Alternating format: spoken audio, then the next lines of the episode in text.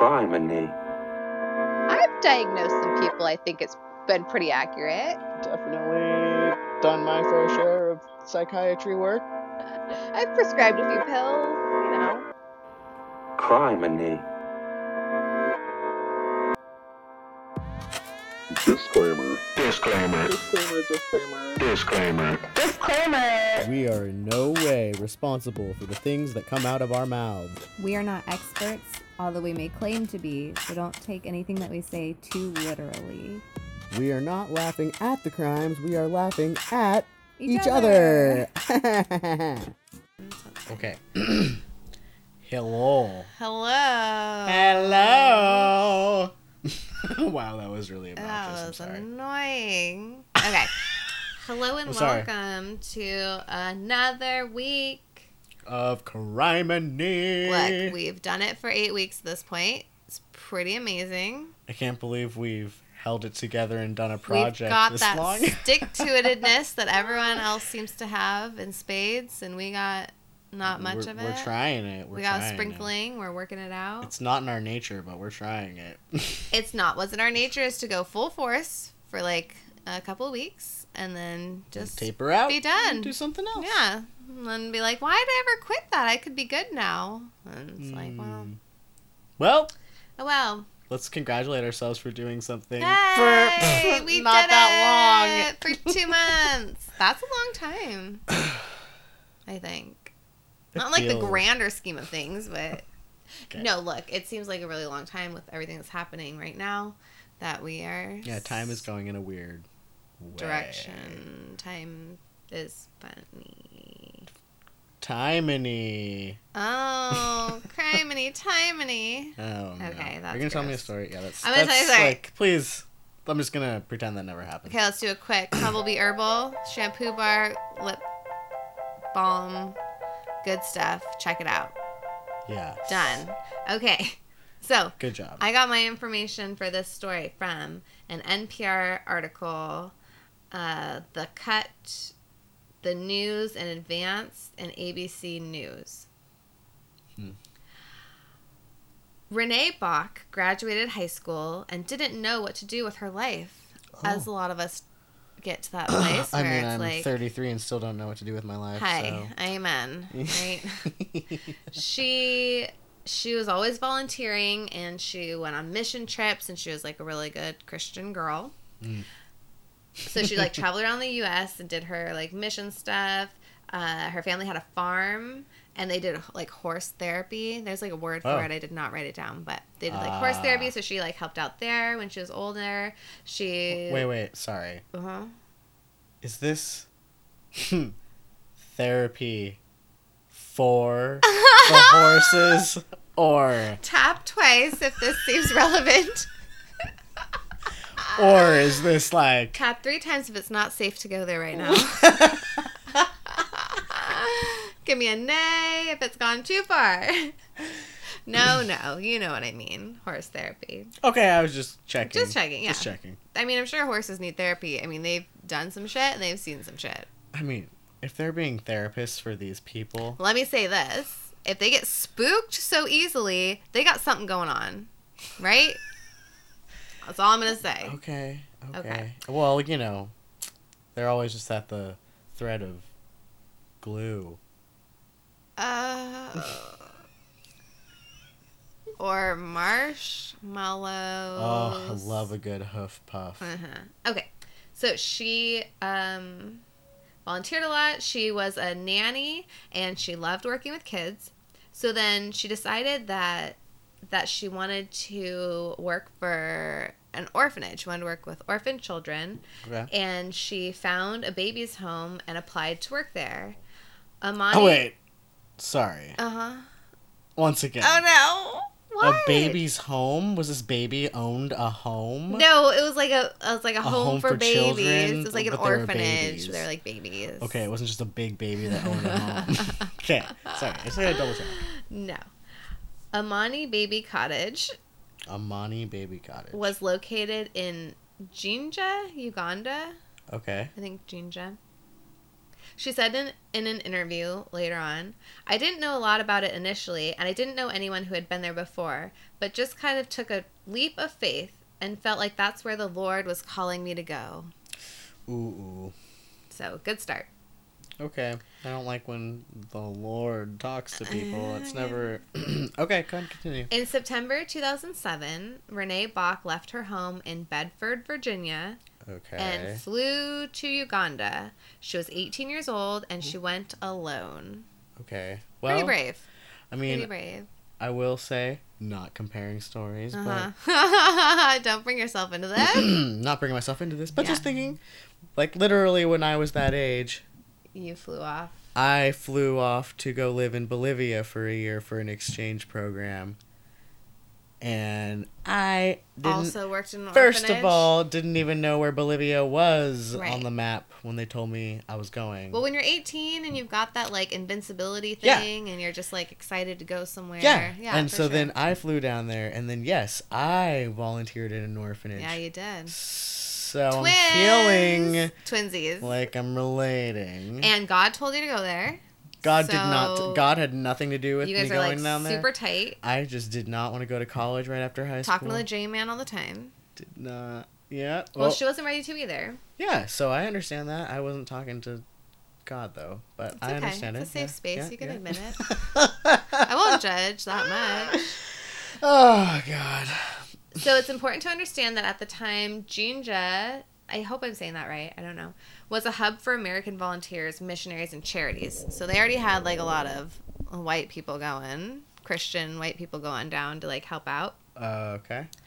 Her flight landed late at night, and her ride from the airport was nowhere to be found. So she like gets to the airport super late, and her heart just like drops. Oh, back to you. Back to me. Let's relate to me again.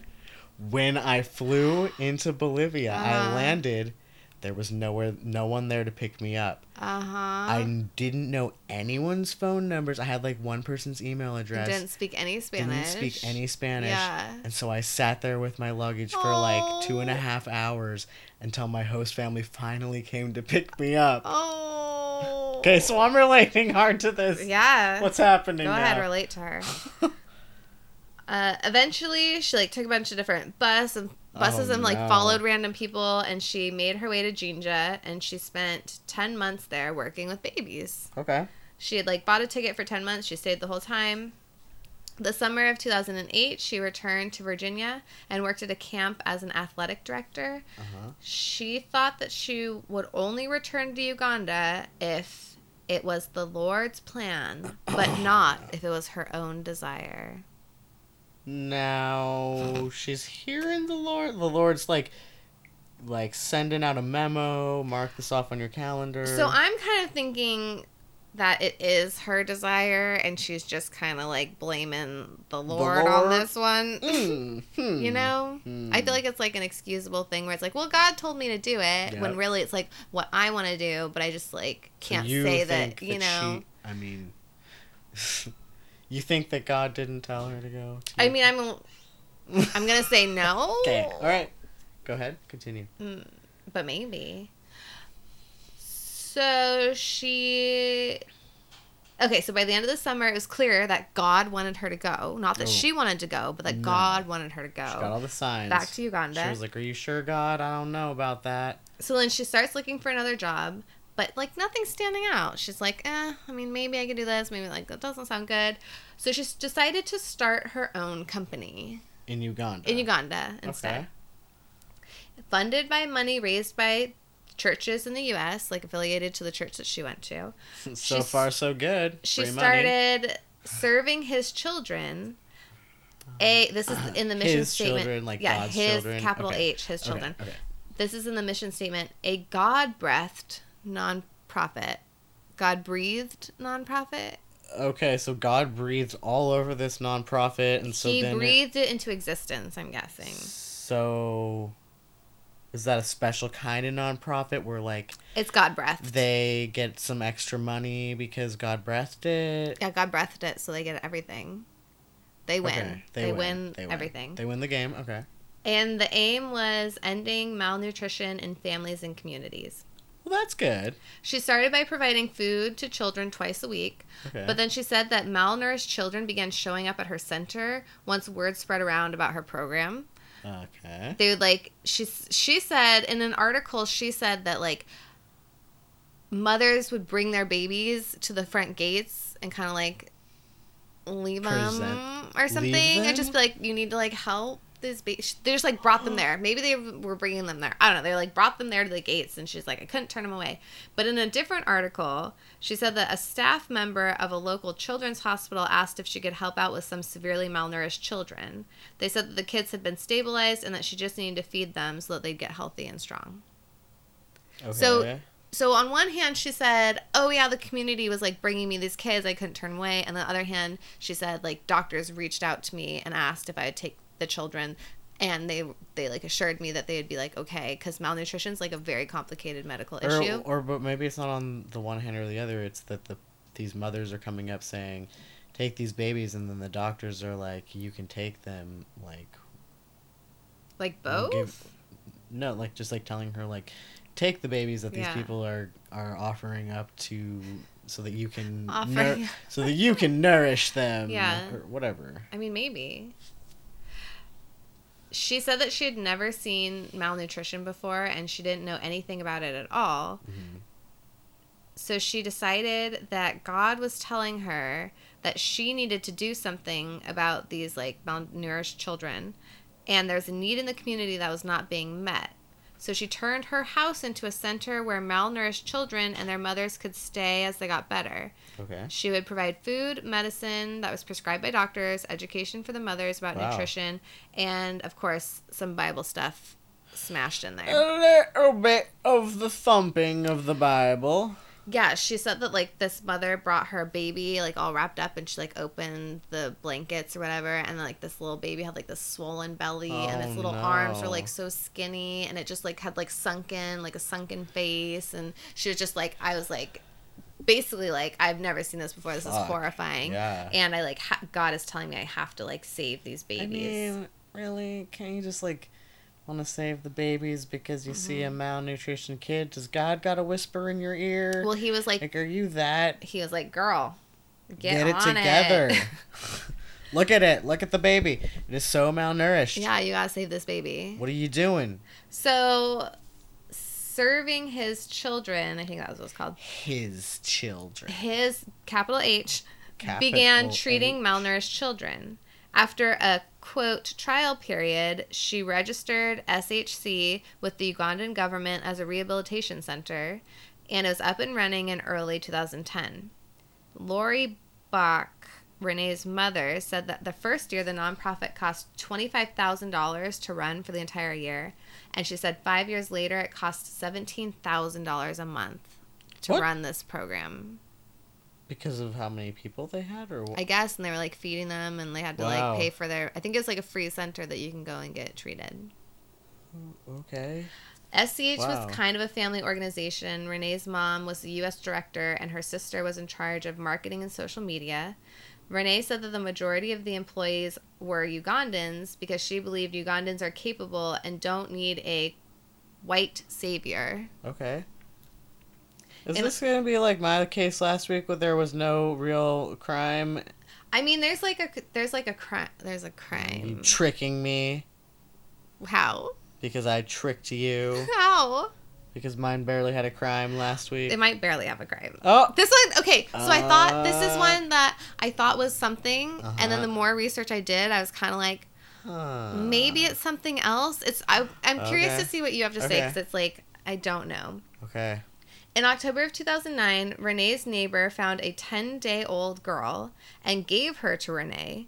What? Renee tried to find the girl's family, but the mom, like, so she had the girl, she's trying to find the family. She finds the family, but the mom had died, like, so Renee had the girl, like, Where a did she find this? for a few months. Some woman just gave her this baby. She was looking for a few months for the mom. The mom had died within those months, and she had like no other family or friends. And so Renee prayed about what to do, and God told her to adopt the baby. Okay. Okay. Well, oh. she named her. She's like, "Are you sure, God?" I, I, yeah, but Uh, oh, uh, Maybe. How old is she now? Like She's, 20, like, 20, I think. Yeah. Okay. She named her Sela, which has some kind of biblical Sela. meaning. S A L S E L A H. Sela. Sela. Salah. Salah. I like a, a nice salad. Oh, with a side of ranch. Uh, not. I like. No, okay. Okay. In March 2015, they officially became family. When this article was written, it said, quote, a lover of hot chocolate and coffee, Sela just started third grade at an international school in Uganda. She loves to go on coffee dates what? and to the pool on Sundays with Renee. Sela describes her mom as interesting. End quote. Okay. Third Those are actually two different quotes. Loves That's- coffee. Sorry, third grade is like what eight? Eight or nine.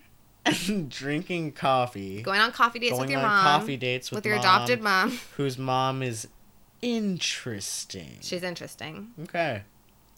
In the summer of 2011, Jackie Kramlich, Kramlich, Kramlich, Kramlich, maybe Kramlich. I'm gonna say Kramlich because you laugh every time I say Kramlich. She's a certified nurse from North Dakota. North, North Dakota. She went to Uganda to volunteer at SHC. What she saw was completely unexpected. There were three Ugandan nurses that were employed only during the day, and they stocked the clinic with medical gear like oxygen tanks, IV catheters, and monitoring equipment. Okay. There were about 12 kids being cared for at the time, but these kids weren't just malnourished. They were dealing with much more complicated illnesses. The kill. They, wait, they were still malnourished in this care. Yeah, well, they'd like bring them in. Oh, they're like they were- malnourished, and then okay, they're so supposed they to like stabilize them. But these okay. babies were They- were they were- malnourished, and they also some of them had pneumonia, intestinal parasites, tuberculosis, stage four HIV, Oh my god. and almost every week a child would die. Oh my god. Yeah, she also saw that Renee. So there was like no evidence that they were actually caring for these kids. well, Ish. It's hard It's- to say because you don't know when the kid got brought in and how they were right, when they came. right. Okay. She also saw that Renee, now 22, with mm-hmm. only a high school education. Right. was providing a lot of the medical care herself. Oh, she's a doctor now. In her blog, Renee wrote, Oh, she wrote about a nine month old baby, Patricia. Uh-huh. She said, Oh, her parents.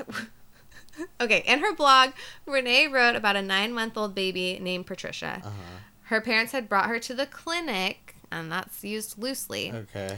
for help.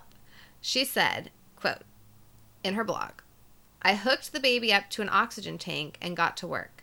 Took her temperature, started an IV, Oh. checked her blood sugar, tested for malaria, and looked at her HB, which is a hemoglobin in Right. blood count.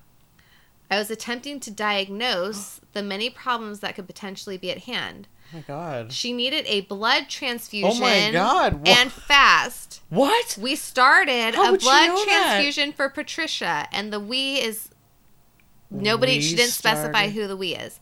Her neck and face started swelling a lot. Her oh breathing Oh went from bad to worse. Oh my Her God. throat began to close. Oh my god. This nine month old baby. So this is her blog that she's Oh sharing to the other Christian God. church members to get funding.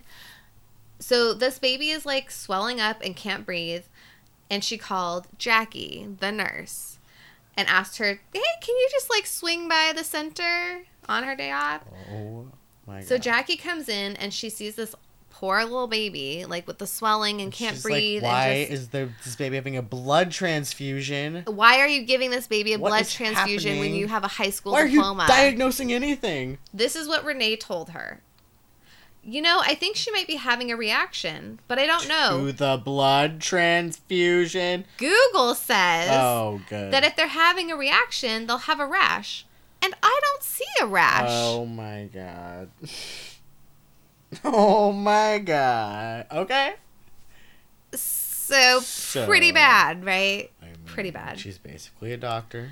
At this time, there weren't any nurses at the center. Renee was the one making all the medical decisions Oh. and performing the medical care with the assistance of Google. Uh, That bodes well. well. And just so you know, in Uganda, just like in the United States, only a medical professional is allowed to perform an invasive procedure like a blood transfusion. I would hope so. yeah, you would hope so. I would like. What What? the fuck? Could you imagine being like, "Here's my baby. Something's wrong." Can you imagine being like, I'll and take then- this baby and and, it's like- perform a blood transfusion? No, no, that's not even on the realm of No. possibility. Even if I was supervised by a doctor and they're like, this is what you do, I would be like, I don't think so. I'm like the baby's crying. Something's wrong with it. I Get can't. wrong- I can't. Yeah, it's not. I'm not qualified Nope, for this. Not qualified. Take it away. I think it needs something. So after Jackie saw little Patricia, Oh my god. Renee ended up taking her to the hospital, Okay. and Patricia ended up living. Wow. Lucky, Wow. lucky.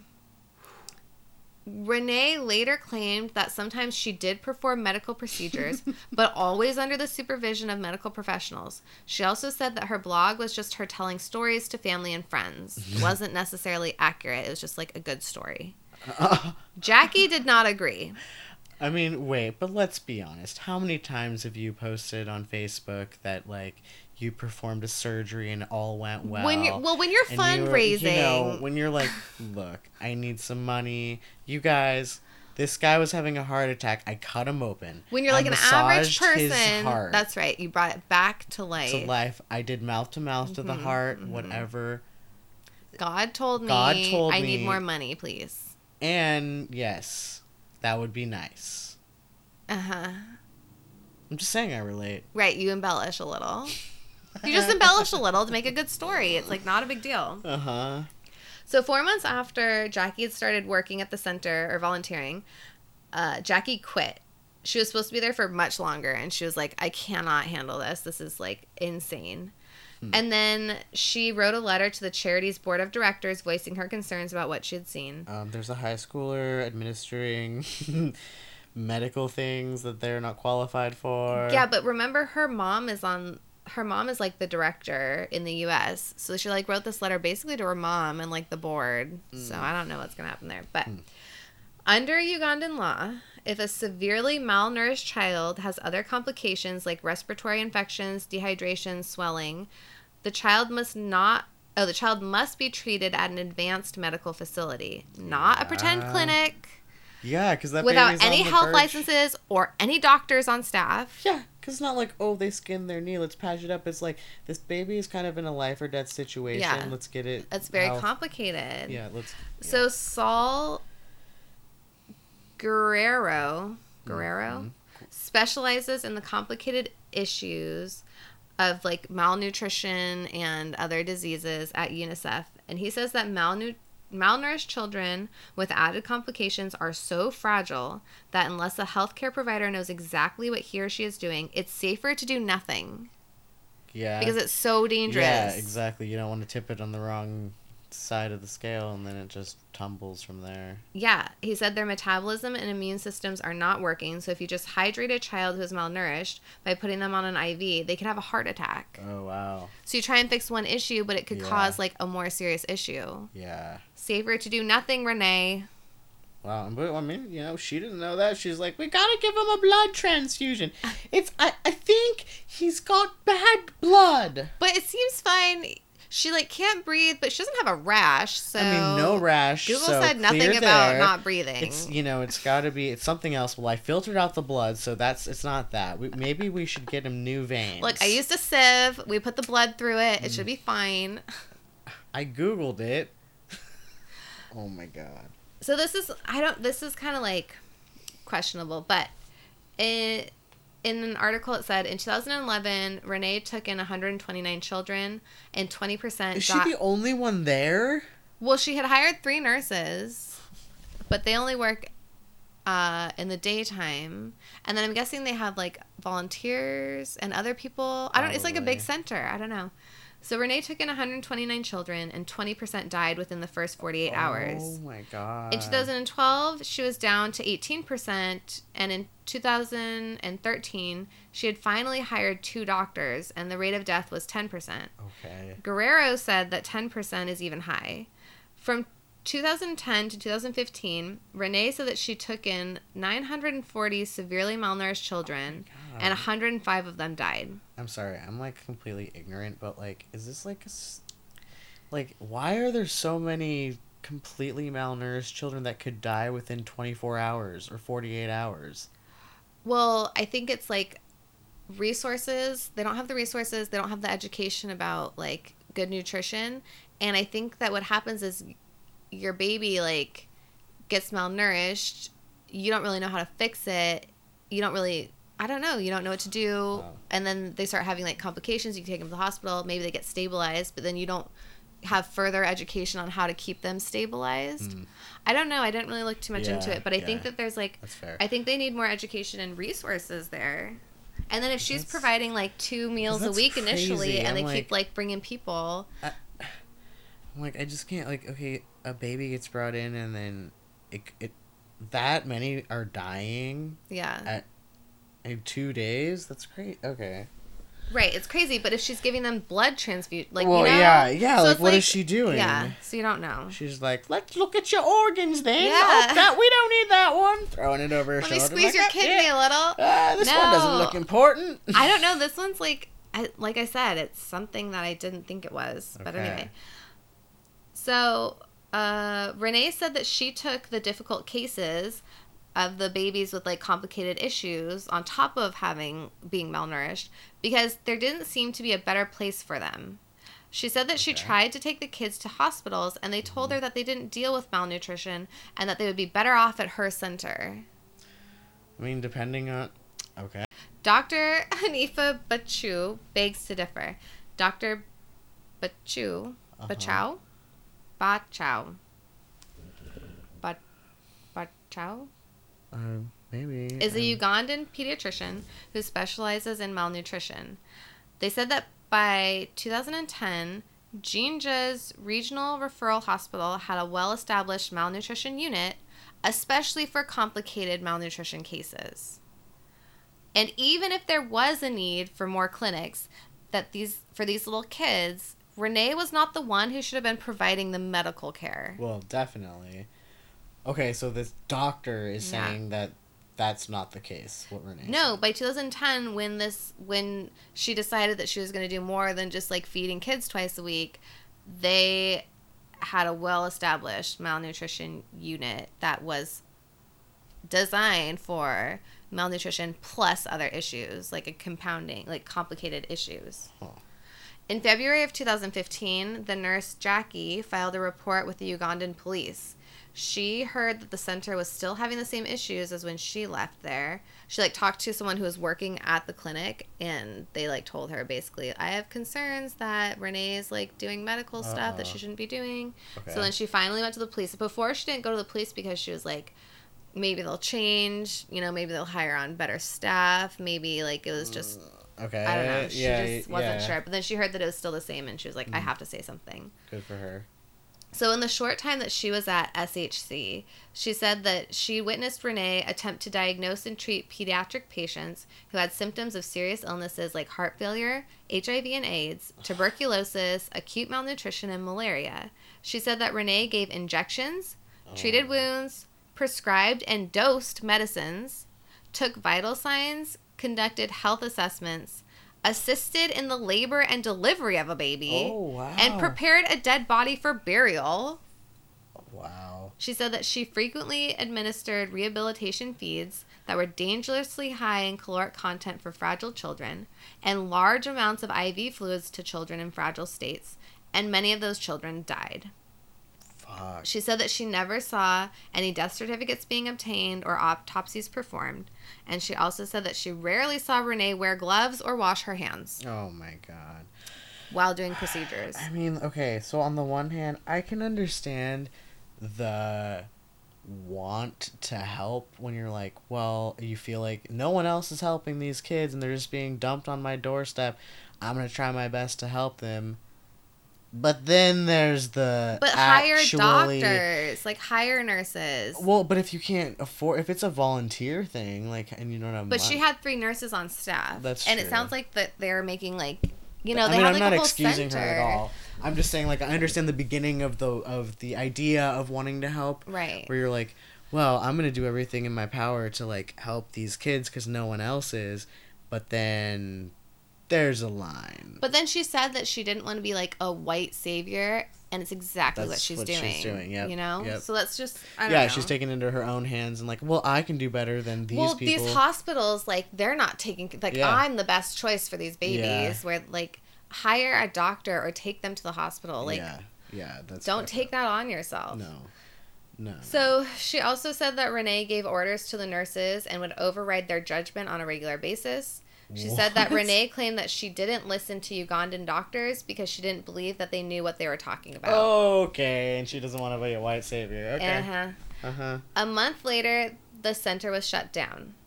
The inspector found that in 2014, the center did get a health license, but it was as to, for them to operate as an outpatient clinic only, and also it had expired. Oh. and she was definitely doing inpatient stuff. Fuck. A Ugandan civil rights attorney specializing in public health named Primah Kwagala Mhm. filed a lawsuit against Renee. The civil lawsuit is on behalf of two mothers who lost their children at the center. Shit. So here we go, a lawsuit. Well, oh, okay. So this is how you're sneaking it in. I see. So you know how to play the game now. Yeah, you showed me how to play the game. Shit. Zubeda Gimbo said that someone at SHC took her three year old malnourished son, Twalali, to mm-hmm. the center. Three days later, she got a call that he had died. Three year old.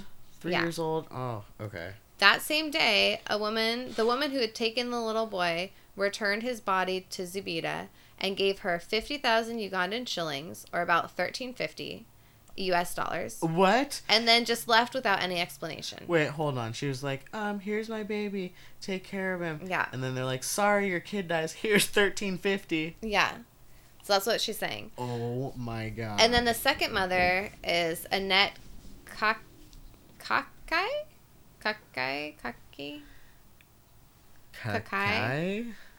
She said that on July in July of 2018, an SHC employee convinced her to bring her one-year-old son Elijah to the center. She said that Renee took him into a room for an hour.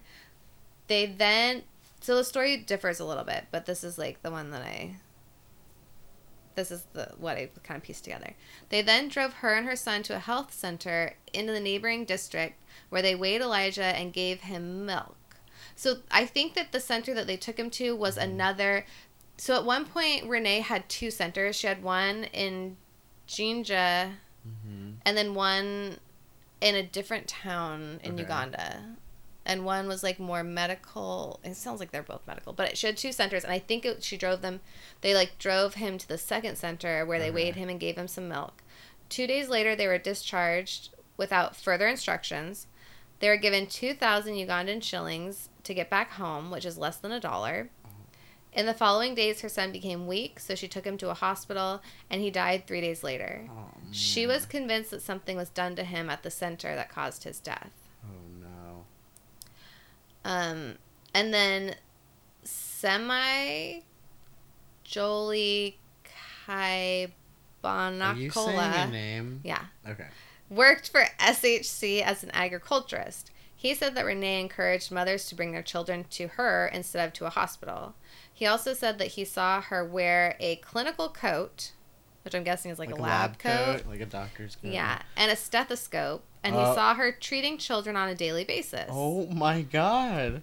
Another person. Oh my god, she's just like, I'm a doctor here. Yeah, I graduated high school in the United States, and I don't trust Ugandan These doctors. ignorant people. Yeah. I'm the doctor. Yeah. Ooh. Yeah. Ew. Yeah. Okay.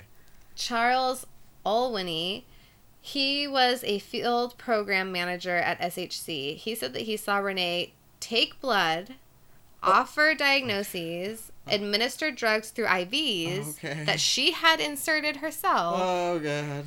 and write prescriptions. Shit. He also said that on average, he would drive at least seven to ten dead bodies of children back to their villages every week. oh my god.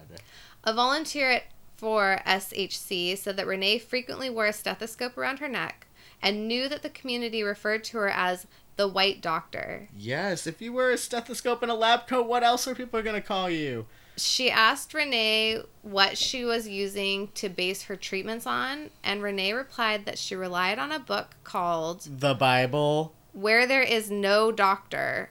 And she also relied on her gut feelings Uh and that she did not follow the orders of any local professionals. ah, yes. Okay. Mm-hmm. She's a doctor. Mm-hmm. So this is where so this is what Renee says to all of that. Mm-hmm. She claims that she never represented herself as a medical professional. Except for the stethoscope and lab coat. She said that she would only introduce herself as the director of the program. Uh huh. Uh, she said that she never put on a clinical coat. Okay. She also said that her center oh, never. Oh, this white coat? That's just my outside coat. It's not my lab coat. She also said that she had never even treated Kakai's child, and no one, no woman who worked for her center convinced Kakai to bring Elijah in, and that she was out of the country when Gimbo's son was receiving treatment, which a record of her passport shows that she was gone at that time. Huh. So maybe it wasn't her who brought him in the back room and gave him an injection. Or it was just they just had the wrong day. Maybe. But you think you'd remember when your baby died. Yeah, that's true. Yeah. That's true. Alonyo Constance Milech, a midwife and the head nurse at SHC since 2010, said that Twal- Twalali had acute malnutrition and severe malaria and was given the best care possible. She also said that o- Olweni Olweni's statement that his statements were false and that he was just upset. Oh, Renee said that he was just upset that he was laid off because of downsizing. She also provided data that 119 children died of the 3,596 total patients from 2010 to 2018. So the actual death rate was only 3.3%. And that the deaths mm. that did occur were normal as a result of severe acute malnutrition and advanced stages of underlying medical conditions complicated by malnutrition. Renee has since moved back to Virginia, where she is getting death threats and people are very angry at her, I guess. Yeah. Yeah. She al- so they also said that right after they closed, basically after they closed the clinic, the government said that she could reopen it, and she said that they that she was working on a new license at the time to a, a new application for a medical license at the time, and and then I read something else that it said that the kind of like public health department of the of the government did a, like a walkthrough or they did some kind of they like did an investigation and didn't find that she did anything wrong. Oh. So they were gonna let her open back up, but then everyone was like really pissed at her at that point, so then they weren't going to. So it's like what's the truth? Is she just really good at explaining away her activities? Are people just like angry at her? Or is she actually doing this like crazy shit and this here's the- woman here's my thing. what's your thing? My thing is, if you're getting answers from God, Yeah. it's well, your see, fault. here's my thing. Like, I feel like, I feel like a big part of that is like, sorry, moving around. Um, like if she's kind got like a touch of the narcissism, where Uh, she's like, yeah, it sounds like she's got a anything that I want to do and I feel like in my heart that I need to do, or I feel like I really want to do, I'm just gonna say that God told me Well, to do she's it. she was raised in like a stricter. Well, it just sounds like a Christian, a home, Christian like a home, Christian a, home. Christian home. Yeah.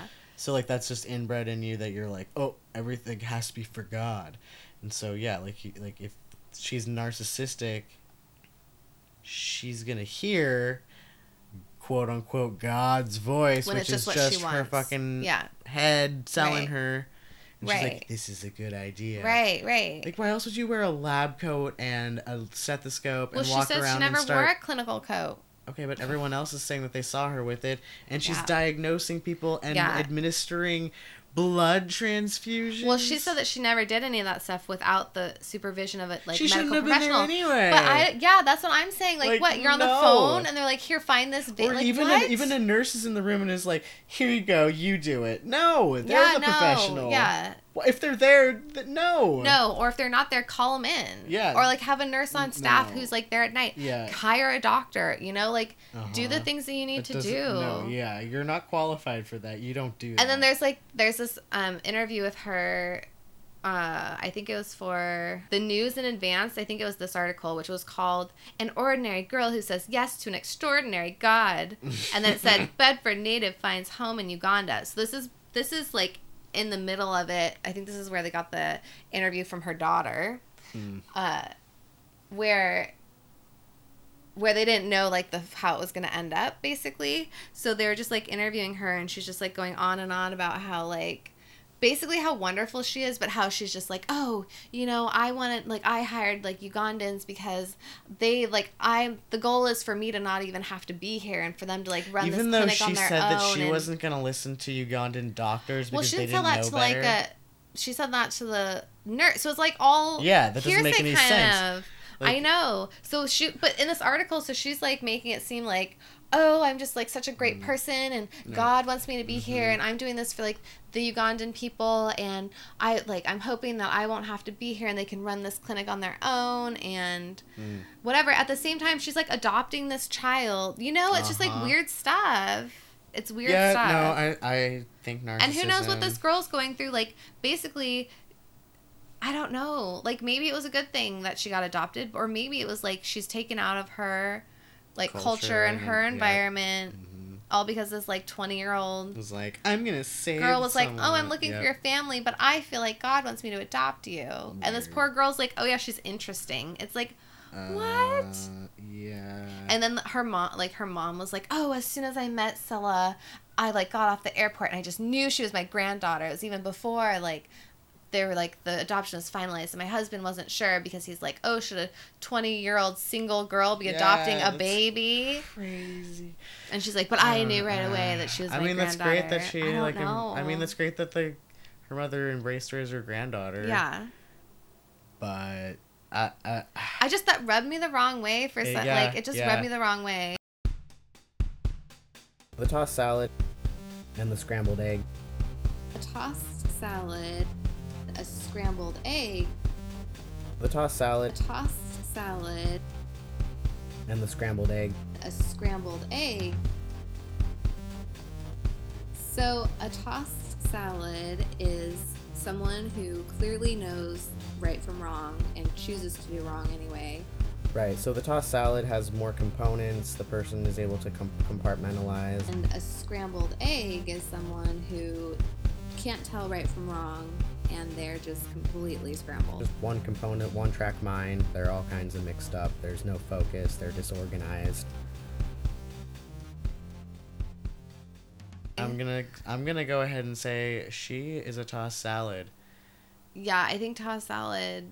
I just feel like there's something, there's just something not connecting. It's like, Uh huh. I feel like she's kind of a bit narcissistic.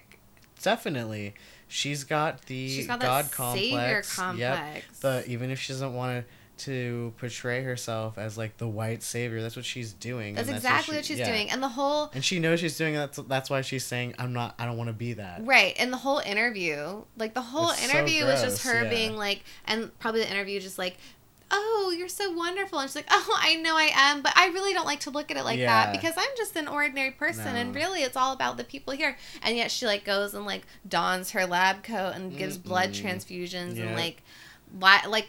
Okay, so let's say that she's actually not doing those things and she's writing to her family and friends to get more That support for her clinic yeah. that she's actually doing those things where it's like sense. it doesn't You could be like, because that's like "Oh, lying and do- that's a sin. Well, and but like you could just easily be like, we have doctors here that are doing blood transfusions, yeah. and we, we need, need, more to support money. them. Yeah and then people would donate, and then it's not like, yeah oh, remember? i'm this- rescuing these babies Hey, remember that girl we went to high school with? Yeah. She's like rescuing babies and giving blood transfusions. there's a picture of her in the in her blog or on her blog that was like in one of the articles of her like inserting an IV mm-hmm. into a baby They, is the blog still up?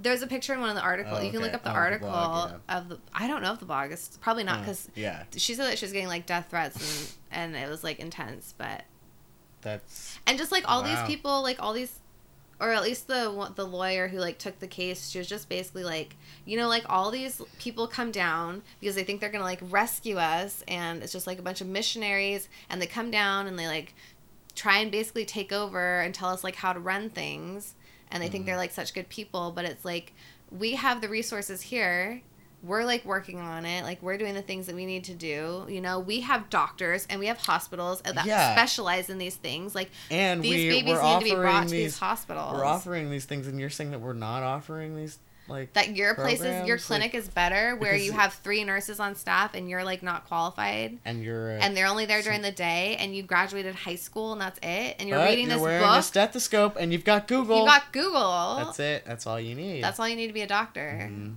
Some milk and Google. So that's the thing. It's like all, that's so like she went down thinking like, oh, you know, this third world country or whatever. Like they're so Mhm. primitive. It's like Africa. Oh, like come in and Uganda. help. They're Yeah, so primitive, and I up. know I can Google, so I'm like super smart I can and like Google. I know how to perform blood transfusions because Google told me how. It's like Oh my god! Could you imagine being like, I think we need to perform a blood transfusion. That's why I feel like there's something How do we going do on. It? Google it. No. Okay, we gotta get this tube and then. like Yes, I said, even if a doctor was there or like talking me through it, I'd be like, no, I am not, I'm qualified yes, for this. This is not my job. I'm here to like You have care to go for to the school, babies. like you have to go to like four years of school to be an acupuncturist, you know, and you're putting needles Yeah. like surface level, Yeah, like you're not yeah. deep in the vein. Like, oh, Oh my my god, oh my god, uh, and changing someone's blood. yeah.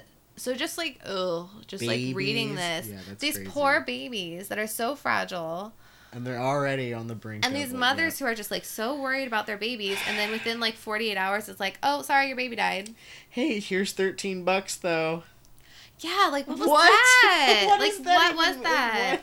And then someone someone else that, that there were like certificates, but they were like they were at when the parents requested a death certificate, then they got like a I don't know. It was like this whole her lawyer was like really good at explaining things away, but I just feel like yeah, if you have all these people who are angry at you and they're saying that you did these things, like even if you didn't do all of these things, you were definitely doing things you something should not you're doing have been something doing. that this many people are upset with you and they're saying all collectively similar things and babies have been dying and they're like you took her in i saw you do this thing to my child and they're dead and you have multiple people Well, I just feel like I just feel like if she really wanted to do the right thing, she would have hired doctors. yes And had them on staff. And yeah, be the director. or fine. just been like i our clinic cannot handle that we're sending you to the hospital Yeah. And if the hospital turns you away, like, I'm sorry, but I am not qualified. I am a high school graduate. yeah yeah yeah So,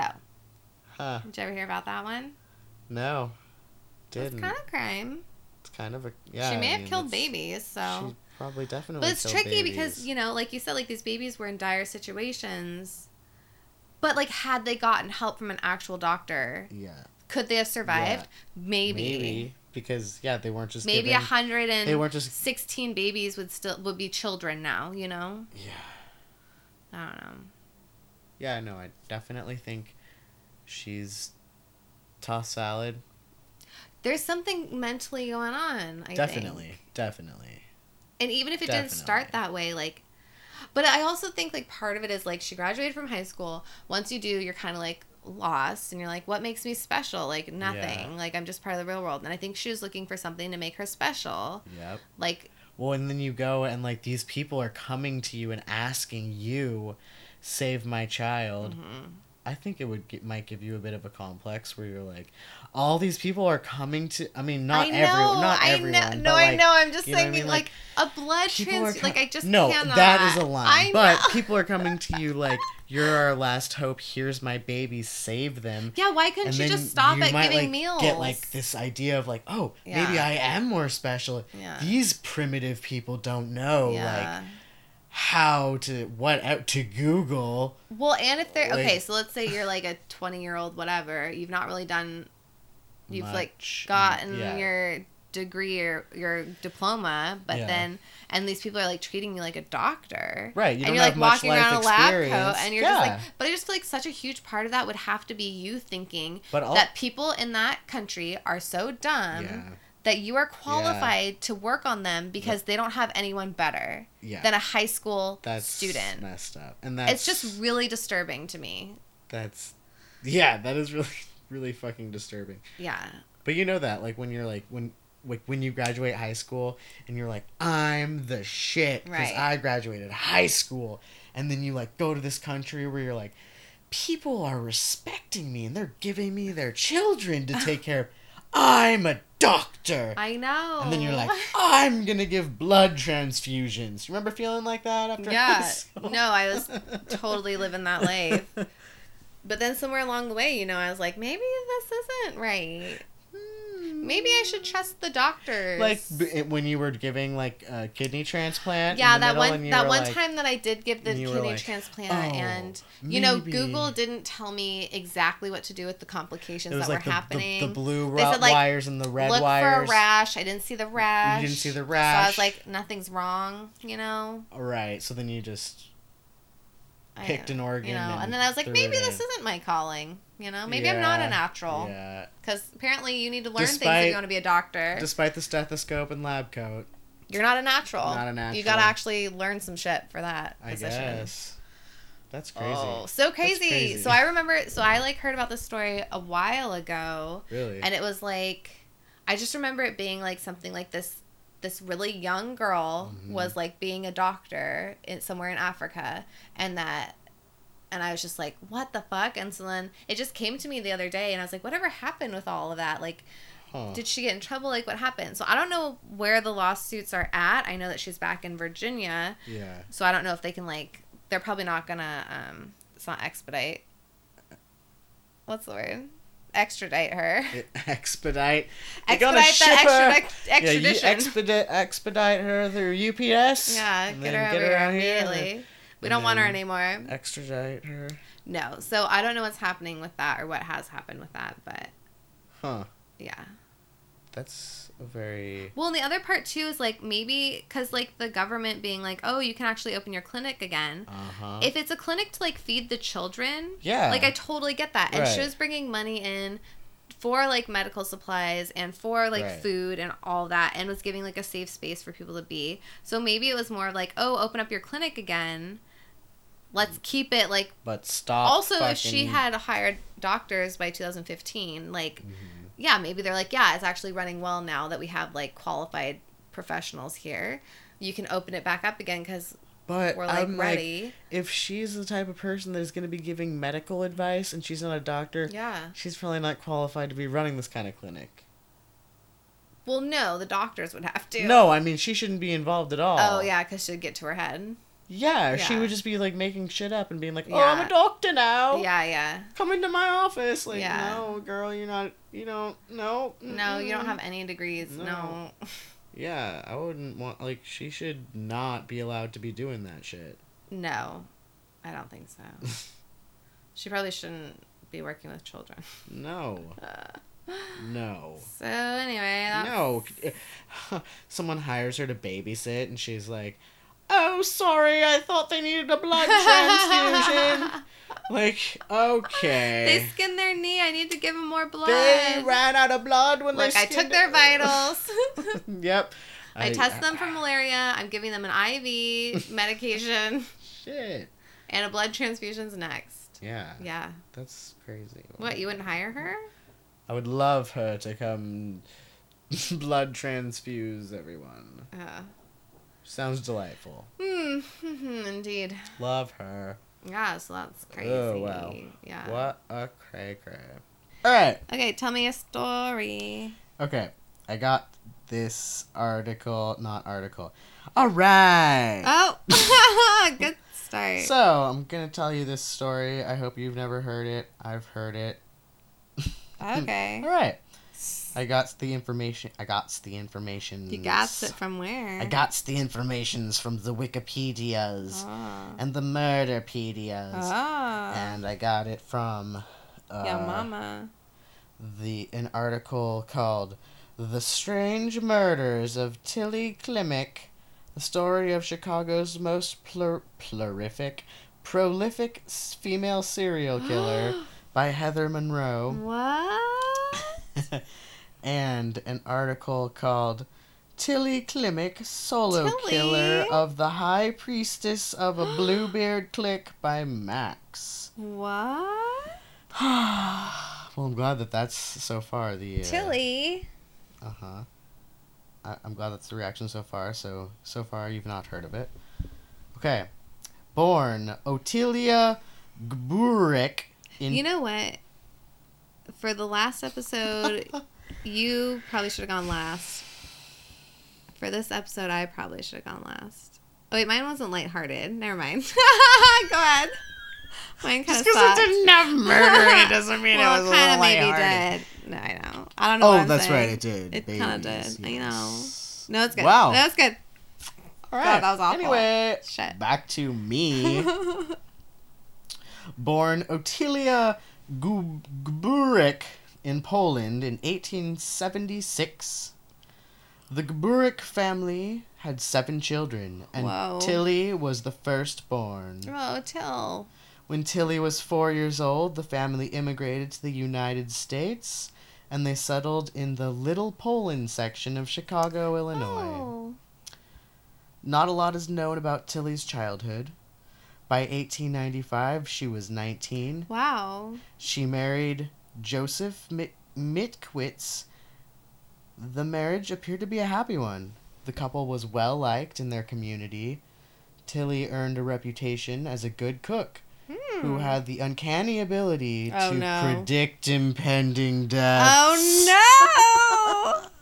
Tilly. Mm. Welcome. I knew poison. Oh shit. Well, well, great. I can't tell the story anymore. You ruined it. Spoiler alert. Spoiler alert. Uh, while contemporary, I think everyone knows where this is headed. Sorry. yeah, because you Am I ruined just it now. like super perceptive? oh my god. Solved it. Da-da-da-da. Three sentences Here in. is your award. What's it? Look, while contemporary accounts tell of her cheerfully telling her husbands and neighbors they were going to die.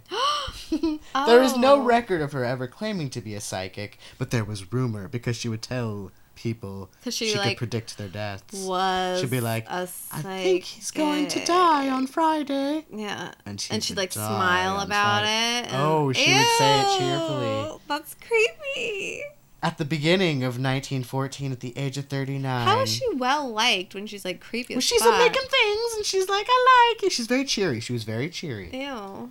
and she like baked. She like cooked a lot of food. Look, I'd be highly skeptical know? of someone who's very cheery and smiles about death. Tilly began telling friends and neighbors about a new vision. Tilly. You see, no. she had dreamed that her husband of 19 years, no. Joseph, was sick, and that he would die within weeks. Bitch. What? It was no surprise when that dream came true. Oh no. January 13th of 1914. 19 years? The coroner listed the cause of death as heart trouble, Mm-hmm.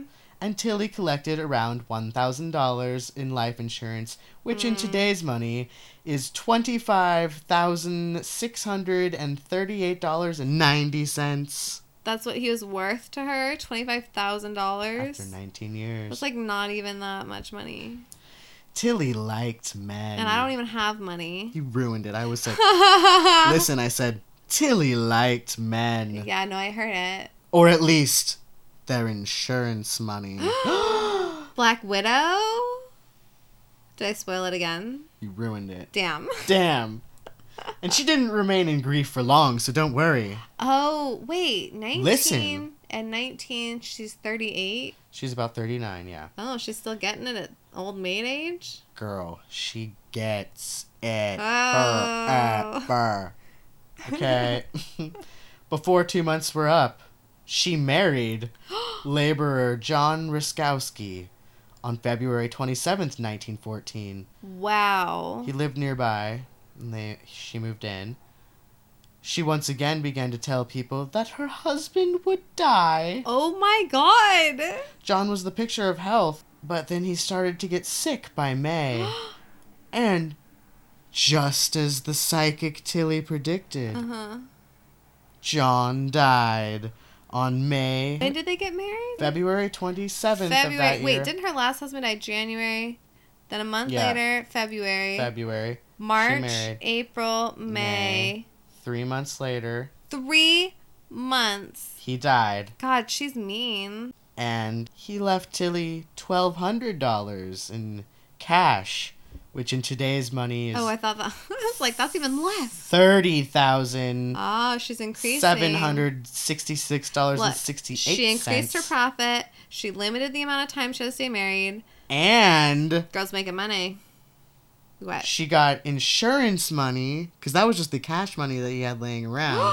Whoa! She got paid seven hundred and twenty-two dollars, which is in today's money eighteen thousand five hundred eleven Oh, and so twenty-nine. No, because she made eighteen Insurance. plus the thirty. No, I know, but the insurance was less. Yeah, it was less, but she made more money. Wow, that dude is making bank for a laborer. Yeah, I guess. I don't know where he was getting that extra money. That's like his savings. Dude is doing good. He was hustling, I well, guess. Maybe it's doing well. He was doing. He was well. doing well. good English. Thank you. Well, Short- English. Well English. Oh my god, that's like the worst when people say they do like the correct your and then someone Mm-hmm. comments and they like little asterisk your with the wrong your and you're like, oh Oh, god. no. Just, just no. That's some well English right there. That is some well English. Okay. Shortly after John's death, No. Tilly, she's so lonely. She sought comfort in the arms of another man. How shortly after? we talking days, weeks? Uh, well, it was. I don't know. It didn't say. She moves fast. These dudes must have been desperate. but guess what his name was? What was his name? Joseph. I was gonna say Jasper John. Joseph Mhm. Guzkowski. Uh huh. One day, his sister and he were like hanging out with Tilly, Mm-hmm. and his sister's name is Stella. Stella. and Stella and uh, Tilly offers some candy to the brother and Stella, and The new dude and his sister. yeah, and both of them became violently ill. What? They're not even married yet. Yeah. And then, uh, So she's just like sadistic. and then he died. Before they got married. Yeah. What's the point? It was just a boyfriend thing. Like Just for fun. Oh, just a she's just- boyfriend thing. it's just a boyfriend thing. She's getting, she's getting the kicks, just getting kicks by killing Ooh, him. I don't she's know. She's evil. So the sister lived, but oh. the the boyfriend brother died. Oh. okay, uh, so you know, Tilly. no, I don't know. Well, Tell me. I think you do know. She married again. Well, I just don't understand why she. God, she's just evil then. Okay. March of 1919. This time to Frank Joseph Kuput Kup Kups Kupschek Kupschek. well, he. I mean, she sure has a name type. Yes. This is March of the next year. Uh, no, this is in 1919. So, the when she was with John, Oh, it is was like 1914. Yeah. Okay. Okay. So okay. so this is passed. a few years. Oh wow. Okay. Yeah. So she had to like kill in between because she's I mean, I'm sure evil. that there was just people that weren't reported. Who knows? Ooh yeah. Because that's a lot. That's, that's a lot of time to go with nothing. But who knows? Yeah. The couple lived at 942 North Winchester Avenue in Chicago.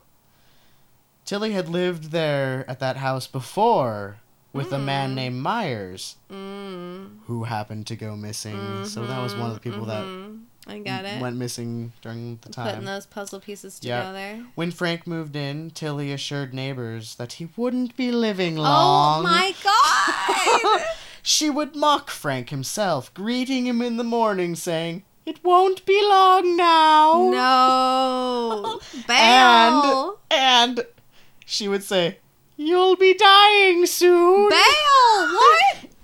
and joking with neighbors that he had two inches to live. Oh, that's hilarious. Good joke. Frank grew weaker with each passing day. Why didn't he leave her? Those are not funny jokes. Tilly asked him to take out a life insurance policy. You say fuck no. and he complied. No. She even knitted her own mourning cap. Like it was like a hat for mourning. Oh my god, you know she was working on that for a while. Too. While she sat at his Uh-huh. bedside and he's sick. Uh-huh. Oh. And she later wore that hat to the Oh, well, trial that I will tell you Oh, about. oh. Oh. Well, I thought you were say the funeral. I jumped the gun. She there. did wear it to the funeral and Well, the trial. she'd have to. Must have been a nice hat. Tilly took the opportunity to purchase a thirty dollar, which is in today's world money, four hundred and forty four dollars that's a good number. and sixty one cents for a discount coffin she had seen advertised. Her husband hasn't died yet. She's like, Oh, look at this cheap Well, I've coffin. already made the hat. I've made the We're hat. gonna go through with it. Gotta I have to wear it somewhere, so, I gotta get the she coffin. asked her landlady Martha a was discount coffin. she asked her landlady Martha Weselick Uh huh. if she could store the casket in the basement. Oh, it's like a sec- It's like a, a death surprise. Well, I mean, they don't need it now. It's like, we gotta store it until we right. need She's it. gonna be like, I can't just oh, keep it in my you're so close house." to death. Guess what gift I got Guess you? what? Oh. And it was on sale. Uh, Maybe he loved a bargain. Martha, though, thought the idea of purchasing a coffin for a living man Was was, morbid gauche. Yeah. and told Tilly that she would chase her and the coffin out. Ooh, good for her. And, you know, as expected. Just for being morbid. Frank died on How April. about her joking about death all the time? Isn't that morbid? You're going to die! Ew. Uh, Frank died April 20th, 1921. Oh. And when he did, as expected, Tilly played festive dance music on her Victrola phonograph. Oh, that's a good said- That's a good one. You devil, she said to the dead dead man as she grabbed him by the ears. You will never get up to bother me again. Oh my god. I don't know if it's the voice or like if it's It just said like that she creepy. said it like cheerily. That's so creepy. The coroner listed bronchial pneumonia as Frank's cause of death. Wait, wait. When did they get married? They Uh, did get married. 1919. So they were married a couple years. Yep. Wow. And she would, yeah, she was like slowly poisoning So she him. tortured him for years. Yep. Uh, Wow. yeah, so he. Bronchial pneumonia. Bronchial pneumonia. And then Uh-huh. once again, Tilly collected his life insurance. How are they not catching was on? not as much. It was Uh-huh. only six hundred and seventy-five dollars, which in today's money is nine thousand six hundred and eight dollars and thirty. Look, she made a lot more for three months. I know you're weeping. I know you're weeping Oh. for her and her broken heart. Yes. Fear not, I mean, she's like so Fear unlucky. Oh not, no, not another one. Not another one. because Tilly celebrated her fourth wedding on July thirtieth, nineteen twenty-one, why is word not spreading? to a wealthy man named Joseph. Joseph Shut up. Klimek. Oh, Joseph. and lived with him at 1453 Tell Place, which is now 1453 Thomas Street, Oh. so that you're not confused. Oh, I was. Yes. I was like, Tell. know I, don't know. where. Tell Street no, is. yep, you're like, what's the last time I was in around, Chicago? like by Thomas Street, Thomas- perhaps? You know what? It is Thomas Street. Oh, That's right. Oh yeah. Okay. Okay. Okay. hmm So, Tilly claimed that Joseph. What is the magic that Tilly has? Because she sounds creepy as fuck to me. So she was meeting them through like newspaper like ads and Uh-huh. stuff. and they're So I'm guessing like, some desperate. I don't know. yeah, but they're People like that I don't know what she was her. promising them. Oh. but they didn't Uh, get much. a good sense of humor. oh, Oh, a great personality and a great sense of humor. A cheap coffin, and good food. I guess. She claimed that uh, the new Joseph enjoyed moonshine too much and too often for her tastes, Oh God. and he had a roving eye, and Tilly could Hmm. not tolerate competition. She complained about this to her cousin Nellie, Nellie Tilly and Nellie. Tilly and Nellie, who suggested Tilly get a divorce. yeah, I- thank you, Nellie. Well, Tilly said, I will get rid of him some other way. Yeah, because that's not obvious. she's like literally telling everyone that she's murdering these dudes, and she's still marrying more. Well, she's getting away with it. Yeah, why? Why not? How? No, how? Why? Is she I don't know, but it? she's she is, so why not more? She's literally like, "Oh, haha, you're gonna be dead. I'm gonna You're going to die, Look at this haha." coffin I got you." So, And they're like, "Oh yes, pneumonia. Once Tragic." again, as I would expect, as would be expected, Mm. Tilly had her new husband take out a life insurance policy. Yes, of course. That's probably like part of their Mm-hmm. marriage certificate. Weeks passed, and Joseph realized Oh my god, do you think during her vows she's like, You're going to die? she'd be like, "I will promise to love you forever." Which is until next week when you're going to die soon. Yeah, probably. Oh. Yeah. Um. So Joseph wasn't feeling too well. Shocking. Yeah, he had was he was experiencing shooting pains in his Oh. arms, and but he dis he just dismissed it. Oh no. But then his arms began to go numb, Oh no. and after six weeks, his legs were paralyzed. Is this cyanide or arsenic? So Joseph called his doctor, and the doctors saw him immediately, and they noticed that his symptoms were consistent with arsenic poisoning. Yeah, arsenic. Oh my god. Because the girl, the sister who ate the candy, she could have lifelong eh, like Yep. issues. Oh, that's so bad. Ew, it like replaces the calcium in your bones. Ew. Yeah, it's so bad. Then you get like, oh, it's so bad. It's such a bad way to go. Well, tests confirmed that the man was suffering the effects of long term arsenic toxicity. Oh, yeah. Joseph recalled that one time he gave scraps of food to the dog, and Oh, the no. dog keeled over and died. And you're not like, something's wrong with this food? when uh, she was Ah. confronted with her husband's charges that the dog had died from eating table Yeah, scraps, yeah. Tilly said, I know what killed him. He just fell over. Okay, she doesn't even sound sane. Like she sounds. That dog just mind. tipped over and died. I cannot. Uh, so on October 27th, 1922, hospital officials called the police, who prompted who promptly arrested Tilly. Oh, about time. She she quipped at Officer Lieutenant Willard Malone as he placed her under arrest. The next one I want to cook dinner for is you. You made all oh my troubles. Oh my god, she's like seriously out of her mind. After 18 hours of interrogation, Whoa. she confessed. I bet that was intense interrogate- interrogation. Bodies of her other husbands were soon exhumed, and in each body, coroner's chemists say oh, they yeah. found enough arsenic in each body, Yeah. enough arsenic to kill a dozen men. Oh. Though the soil around where they were buried was clean, so they knew that they were poisoned, and it wasn't just something in this. you know. Leaching out of the right. ground. Yeah. Police also arrested her cousin Nellie after Tilly. Nellie? Yes, because Tilly claimed that Nellie had given her a goodly portion of a poison called Rough on Rats. That's a good name.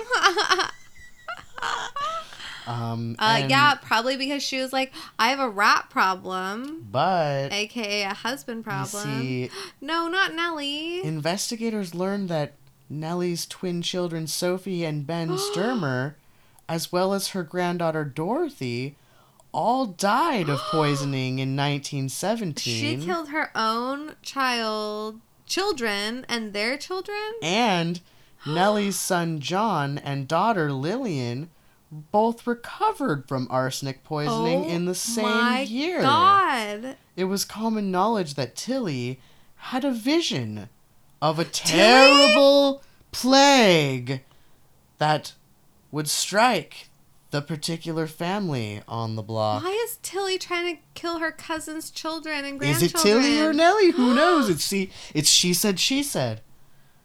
The offshoot ah. being that within weeks, that family's three children died agonizing oh, deaths.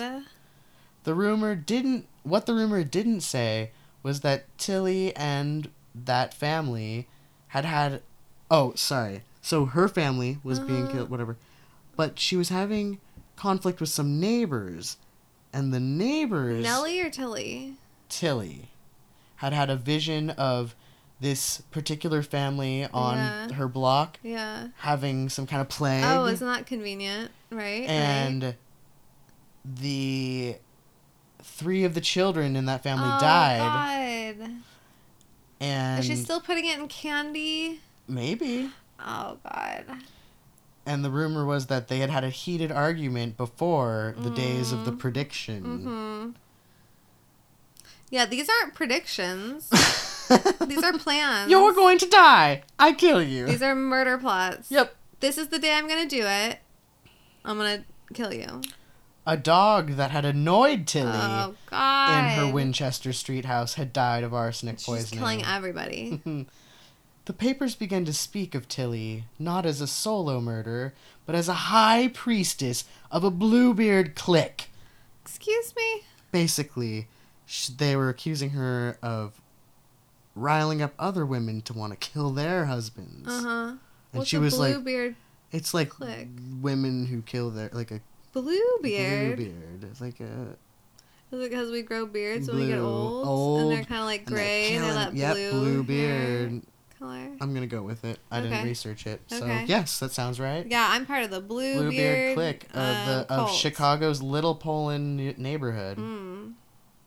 So then other wives in the neighborhood were soon arrested. Oh my God, were husbands like dropping dead? no. Oh. They were soon released because they were like, "Oh, this is just oh, we just got all just hyped one up." person it's just killing everyone. probably, or it's both these. It's his Right, cousins, Tilly and Nellie. But didn't Nellie s- speak up earlier? So yeah, but you know, Tilly had said that Nellie was involved, so they had to investigate because they don't know. Her, I mean, Nellie's family's dropping dead, so what's oh, going that's on? so sad. Okay.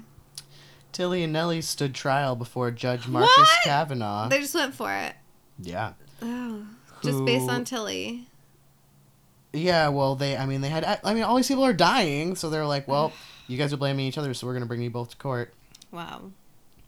And they were stood before Judge Marcus Kavanagh, who was a great fan of the death penalty. Oh boy. Oh, boy. Another shitty Kavanaugh. Oh, sorry Oh. for the other one. uh, prosecutors read a list of 20 names, Whoa. pausing after each name, and asked, Did you kill this person? Whoa. And Tilly, in response to each one, was basically just like, Yeah, what? yeah, No. yeah, yeah, sure. What? What is her plan? I Uh, guess she confessed, right? Yeah, she confessed, yeah. God, that's um, like. Mi- Miss Grantkowski, with her sister Lucy, were called to the state's attorney office to testify in connection with the death of her brother, Joseph Guskowski, mm-hmm. who the one who ate the candy. Right. A former sweetheart of Miss Klimek. I don't think you Okay, can call whatever. it sweetheart. and the fact that she herself had been poisoned, yeah. Yeah. you know. Yeah. the girl stated that her brother had told her a short time before his death that Miss Klimek, Tilly, Uh-huh. had confessed to him that she had poisoned her first two husbands. Why would she? I mean, she was telling everyone all over town, but wow. Yeah. Do you think it was like, oh, I've killed my two husbands, but I won't kill you. Do you still love me? Let's get married and give me your life insurance. Yeah, I don't fucking know. So she confessed to him, and then she had to murder him before she could marry him. Yeah, right, yeah. She's Ugh. like, I'll tell and then she's like, I'll just take your sister out with you, because Yeah. why not? For Uh, good measure. So, like, while the trial's going on and stuff, Nellie spent a year behind bars with her cousin, oh, and lovely. and Tilly loved to torment Nellie, Ooh. and she would say, "Oh, they're going to hang you today, Nellie." Oh my god. Tilly would whisper to her in Polish as the guards removed her from her cell, and Oh, she was no, passing forward. Nellie. I don't think and Nelly Nellie did would. Nellie would scream in terror. In actuality, Nellie's trial ended in a hung jury, followed by an Oh. acquittal. Yeah, I think so. Tilly received no acquittal. Well, no, she said she killed everyone Although one by evidence one. although evidence existed to convict her of 20 murders by arsenic, only one charge resulted in conviction. What? She confessed. I don't know how Was that her plea deal? I don't know. Something. In March of 1923, Tilly was found guilty of first degree murder of Frank Kaputschek. Tilly appeared underwhelmed as the verdict was oh read. She only remarked, Ugh, it's hot in here. as the It's gonna be a guards led her back where to you're prison. going. wow. Reporters noted that, unlike most of the husband killers who had been acquitted in Chicago's court, Tilly was not beautiful or charming, Oh. but a squat woman Oh. who only spoke broken English, Oh. despite having lived in the country since infancy. Okay, well that's pretty harsh. Judge Kavanagh sentenced Tilly to life without the possibility of parole, the harshest sentence ever dealt to a woman in Chicago at the time. So here's the thing. I don't think that they needed to elaborate on what she looked like, but I'm glad they I did. know! I am It's glad so they did because I was very It's curious. so rude. Joseph Klimek survived, though he was in the hospital more than three Wait, months. the one that she was charged with? No, no, the one that she was charged with was the one Oh. before. This is the one that was Oh. like went to the doctor and was like, "I don't feel good," and they were like, Uh-huh. "You have arsenic poisoning." Oh. He survived. Okay. Okay, The and one who had like the numb. yeah, Okay. he went to the doctor and they Yeah.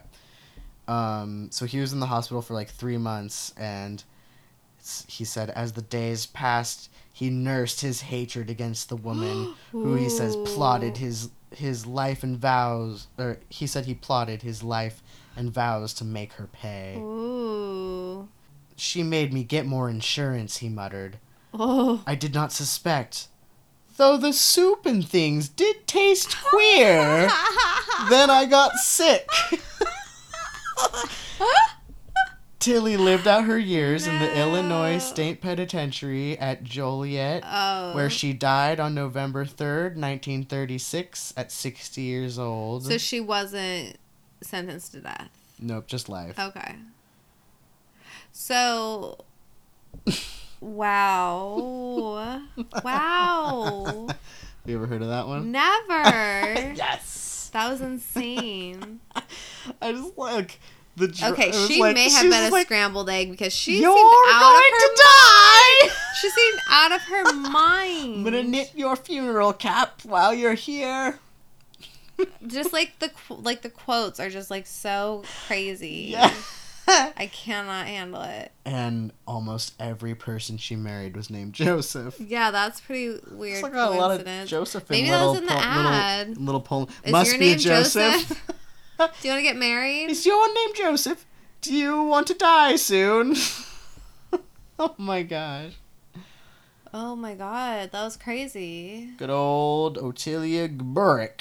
Tilly. Tilly. Tilly shouldn't and kill Nellie. people, Tilly. Tilly. Poor Nellie. She like lost her children. But did she? I don't think she did. Were they in it? I don't think they were. What would Tilly? Why would Tilly need to kill? Because she said Nellie's- something. What'd Nellie say to her? I don't know. Tilly said, "I'll give you to him some other Oh, way." yeah, yeah, yeah. Nellie was like, get a divorce, Oh, right? yeah. So she seemed like logical. I don't know. I feel like, okay, let's say that she wasn't in on it and Tilly got mad at her for some reason, or not, because apparently she just like murdered people. So let's say that she just like murdered this woman's children and grandchildren, then ended up in prison with her where she tormented her by being like, oh, you're gonna die. I mean, da-da-da." okay, yeah, she did seem to get a lot of enjoyment from telling people they were gonna die. Yeah. So there's that note. But I want to say, I mean, she was getting money from all these guys, so that was like the joy of like, I'm gonna kill you and get your money. Why would What Nellie getting- kill anyone? I don't know. I don't think she did. Maybe Nellie liked. Nellie had no motive True. to I kill mean, her own know of. Children. I mean, that's true. This is an old These are story. just the or- articles that I've read. the feeling that I get, yeah. the gut feeling, and God is telling me, and also the Google Ah, machine. Google and God. Um, I just don't. when someone says you're going to die She seemed soon. like so creepy and gross. I wouldn't put it past her to be the only one. I feel like she was she was the one that's telling everyone that she was doing it. Like I feel like she was doing it. and it happens so often. The tossed salad and the scrambled egg. A tossed salad, a scrambled egg, The tossed a salad tossed salad, and the scrambled egg. a scrambled egg. She just seemed like very unstable. to say the least. And ew, just saying it all the time in a chipper. Vo- oh, she may be scrambled. I don't know. I could see a touch of a scramble. Like she's got I mean, at least a touch. she's got like enough of it together where she's apparently like able to get all these men willing to marry her, so she's able to keep it together to a degree. Yeah, but she wasn't charming or attractive. She was squat. She was squat. So what was You she offering these men? I'm offended. I'm often described as squat. People describe you as squat. I like stout. Yeah, you're like a good stout. They, actually, you know what they say? Oh, what do they say? Sturdy. Oh, you can't knock him over. Yeah, weebles wobble, but they don't fall down. They call her the wall. You can't knock her over. Well, I can knock her over. No, you can't knock her over. What is that from? Arrested Development yeah. with Anne. we want. Egg to play? Anne. Egg. They call her the wall. I mean, I could knock her down. Uh. No. so yeah. Oh, that was creepy. Just the voice you gave so her. excited. Ew. Well, they literally like the the description was were the descriptions were like she would say in a cheery like sing song voice like Ew. you're going to die soon. Ew. Ew. But she's psychic. So, do you think she's psychic? She was for sure psychic. Think- Mm-hmm. She was predicting her own behavior. she w- let me say this. She was as psychic Mhm. as Renee Bach was Oh, uh, a doctor. a savior, A doctor. a doctor. Yeah, think so. a doctor. Yeah. Yeah, yeah, yeah, yeah. yeah, just as qualified. Yeah, they both had the clinical coats and the arsenic. Yeah. Yeah. And now for the portion that we like to call Criminy Sakes, where we tell you silly stories about crime that make you forget the terrible things we just told you.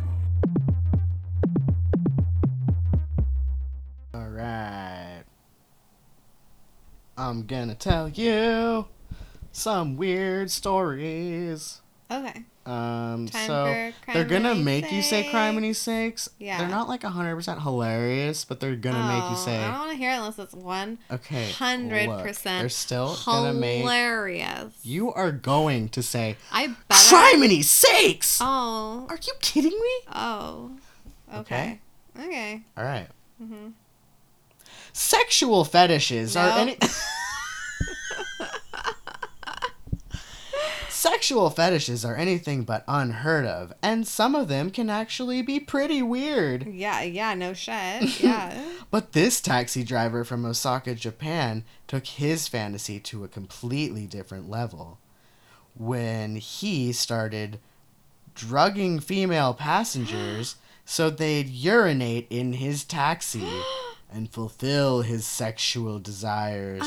That's just rude. 41 year old Toshiko Nishi reportedly laced crackers, which, first of all, you get into a taxi yeah. And you're they're accepting crackers some from a crackers." taxi driver, that's kind of on you. Mm. Uh, they were laced with diuretics Wait. When is it? Where is this happening? in Japan. Maybe it's a different. Maybe it's like when you pay for a taxi. You get- expect crackers? You get snack too. Hmm, I don't know. I don't know. Maybe, but I would never eat I would not. a cracker offered by anyone Yeah. in a car. I don't think I'd take a, an I mean, you would. It would have to be packaged and sealed. Like Yeah. just, a, just a random cracker. yeah. So it's like eating. Is it like, a plate or they're just handing you a cracker? You think they're I eating like don't a know. Container crackers? They're just like pass back the container like you want Nope, some. just say no to crackers also that are passing like back to you. need something with Mm. that cracker. It's like I'm It's not gonna be real dry. Yeah, crackers. where's the water? I don't know. Or the cheese. But you know Can what? you put it on a cheese board. a little brie, a Maybe little then. wine. Anyway, Okay. he would lace these crackers with diuretics. How? I don't know, droplets. And then he would offer them to his female passengers. when the passenger would ask if he could pull over so he could use a restroom, Nishi allegedly refused their request, instead insisting they relieve themselves then and there in the Oh. taxi.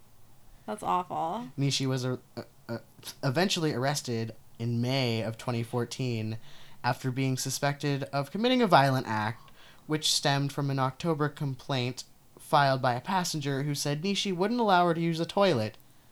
Police went on to recover over 50 videos of women peeing themselves in his taxi. Why couldn't they get out of the taxi? He would lock the doors. of his strange and gross crime, Nishi explained to police. I got excited by watching women trying to withstand the urge to urinate. Oh, that's awful. Isn't that fun? No, that's like so bad. So bad. But didn't it make you say, criminy sakes? Ugh. I guess, but not in a fun way. No. This is another bummer. Are they all I'll tell bummers? you another one that's funner. Okay, tell me a funner bummer. More funner. It's gonna be well good and More it's funner, funner. less bummer, please. Funner bummer. Yeah. Someone was apparently pretty desperate for anti-aging supplies. Uh oh. Police in Sugarland, Texas say that around 8:25 p.m.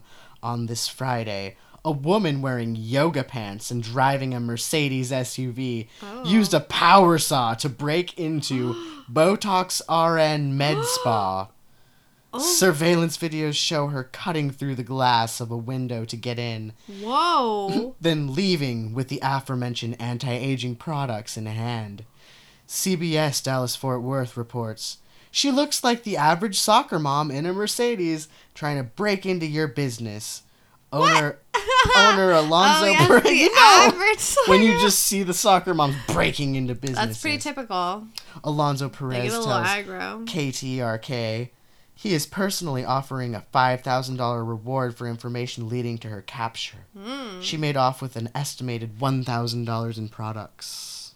But I bet she looks 12 now. She looks great. I mean, can you imagine Look, you can't use skin? that description because she looks. You have to do an age regression on her face. Uh, amazing. Wow, all for some Botox. Yeah. You want to hear something I feel else? like a thousand dollars isn't that much either. Like you could probably get cheaper Botox elsewhere. she was desperate. Okay? Yeah, clearly. You don't know what it's like to be a soccer mom who doesn't get their Botox. Right.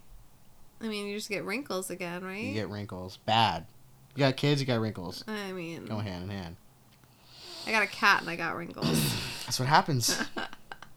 Plus, if you're a soccer mom, you're out in the field, you're getting the sun. no, you gotta wear a hat. You gotta wear a hat, and a tarp, sunscreen. a tarp. Speaking of sunscreen, Speaking of sunscreen, oh my gosh, Humblebee Herbal has come out with a new thing that's really cool. It's sunscreen, it's in, sunscreen a in a tube. tube, but it's, but it's like a paper tube. it's not like a toothpaste tube. It's right, like it's not a, plastic. It's like cardboard paper. It's like you rub it on. It's like a solid yeah. sunscreen that you just rub on. Yeah. And it's not all liquidy and gross. It's not gonna get all over your nice, hands. And it's all natural. Yeah, Super dope. Good stuff. I tried it out. Yeah. Went swimming in the pool. Yeah. It was nice. Good. Looks like it worked. Very nice. Anyway, do You you want to know one? about um well, I just thought I should tell you Yeah, about one more. this um so the Grace Richardson Conservation Area in Cornfield, Connecticut. Cornfield. Okay, I read that wrong. It was Fairfield. I almost said cornfield. I'd be like. Down in Cornfield, Cornfield, Kansas. No, no, sorry. Read that wrong. Maybe I wanted it to say cornfield. Fairfield. Fairfield, Connecticut. Oh, they have a Fairfield in Connecticut mm-hmm. too. It's where locals go to commune with nature and enjoy wildlife. Oh, commune with nature. Though That makes me think of naked. Oh! Ah! interesting you should say that. Because wildlife may have a double meaning for some. Oh, Per the Connecticut Oh. Post, reports of lewd and sexual oh, activity No. started making their way to police earlier this month. When cops went to conduct surveillance, several violations Oh, were no. observed, and six people were arrested, into, including two octogen- octogenarians. You know what that means? Yeah, old people. People in their 80s. Oh shit. Richard and Joyce Butler, 82 and 85 respectively, Wow. were charged with breach of peace. The New York Post IDs peace? them as husband and wife, Oh. As was 62 year old Otto Williams Oh and Charles God. Ardito, 75, Whoa. and Daniel Dobbs, 67, and 62 year old John what? got hit with a public indecency charge as well. Uh oh. At least two of the accused are pushing back on allegations. The butlers, who tell the smoking gun that The they butler. were just sitting in a car Oh to get God. a little air. Was per Joyce. Well. You gotta air out all your yours. Yeah. Richard is even more indignant about their arrest, Oh. noting he uses a walker and hasn't had sex in maybe 10 years. he said, I got no blood flow. Oh no! I got three doctors that would back me up. oh no! He says the police pulled them over as they were driving out of the park. Meanwhile, the post they were driving out of the park naked. I don't know. I assume they saw they saw them Oh, fraternizing, and then as they were driving away, they pulled them over. Right. Okay. Um, and then Oh my god. the post notes that Dobbs was arrested once before on a similar charge Uh-oh. in 2017. He was found by cops unclothed in his car, though Oh. he says he was naked for medical reasons. what are those reasons? they didn't say. I need to know what those reasons are. airing out. I need to know. All six arrested in the recent bust were released on their Oh. promise to appear in court. Were they like didn't get a related? Was it like related? Do you think? I Or that's just like the hot spot for yeah, I think that was just the people? hot spot where these couples were hooking oh up. Oh my god, he's like always naked in his car for medical reasons. Look, I haven't had sex in maybe ten years. I ain't can't- got no Look, blood I've flow. lost I've lost count of how many years. I got three doctors who I've told about this. I can get a doctor's note. No blood flowing That's down right. there. That's, it does not reach all the way down there. And I would say to him, sir, it does not take a penis to have sex. Well, So, it does when you need to be naked for medical, medical purposes. reasons. That's true. I forgot about his medical reasons in the two seconds. I need to know what those it. reasons are. I just can't even imagine. Uh, Right? There are no you're in a park naked in your Yeah, car for yeah. medical reasons. What are the reasons? Um, you are, your body is swelling up, and you need to take the clothes off before they rip because they're your favorite clothes. Why is your body swelling medical so much? reasons. Too much salt. Uh, I feel like you'd shrivel. Oh, too much water. I, I don't just- know. Too much blood. You No, got a blood he tran- doesn't have the blood. You got a blood transfusion. Look, no, no, you know he why he doesn't have the blood flow? Why does he have the because blood flow? he got a blood transfusion in Uganda yeah. from this chick who said she was a doctor. Right. Didn't give him enough blood. Blood does not reach down there. No, it he only got a up half. here, He only got a half down there. Yeah. fill. Because they're used to just giving it to babies, so right. the baby's just a little far bit less, less. blood. Right. Yes. Yeah. So, So, you only you got go. half. Okay. There you go. Yeah.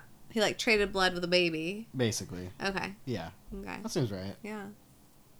I'm pretty sure that's fact. Oh my god. okay. Well, thanks for listening to a whole nother week. We are patting ourselves on the back for making it this far. We're so proud of ourselves, and it's like not We that big of a con- so accomplishment. Do not diminish our accomplishments. Uh, I am very proud. okay. I'm about to cry. I'm so Oh, proud. You are getting a little teary-eyed. Is a that a, is that a tear? little tear. Oh. Uh, Oh no! Wait, that's blood. Did you just get a blood transfusion? No. Oh, jeez. Okay. No, my blood doesn't flow anyway. I ain't got no blood flow down there. I have three doctors that can vouch for that. It's true. Doctor's notes. We'll post our doctor's notes. But I do need to sit in my car naked for medical reasons. Yeah, yeah. Valid. Yeah, Valid. that's it. Has to do with the blood. You just Doctor's you wouldn't notes. understand. You know wouldn't what? Understand. HIPAA. You can't ask. You cannot ask. Yeah. You, I could give you the notes, But, but I will not I don't have to. because you're not allowed You're not to allowed ask to. about them. Hmm. I get it. Yeah. Well, Well, anyway, I was wrapping up. wrapping up. Yep. Sorry. Yeah, thanks uh, for listening for another week. And yeah, um, if you have any comments, anything you want to tell us, any cases you want if us to you cover, have any criminies if you have any that you want funny, to share, weird, any kind of thing that makes you say criminy, what's um, happening in your hometown or local paper? yeah, let us know at criminiepodcast at gmail.com. Um, check out our Instagram at criminiepodcast and Rate, review, subscribe. rate, review, subscribe. Give us five stars. Please. preferably. And check out Humblebee Herbal. They are awesome. Yeah. HumblebeeHerbal.com. Yeah. Buy some out. soaps. Clean yourself up, nasty. Whoa. You think they caught on the mic? Is it still recording? Yeah. Ew.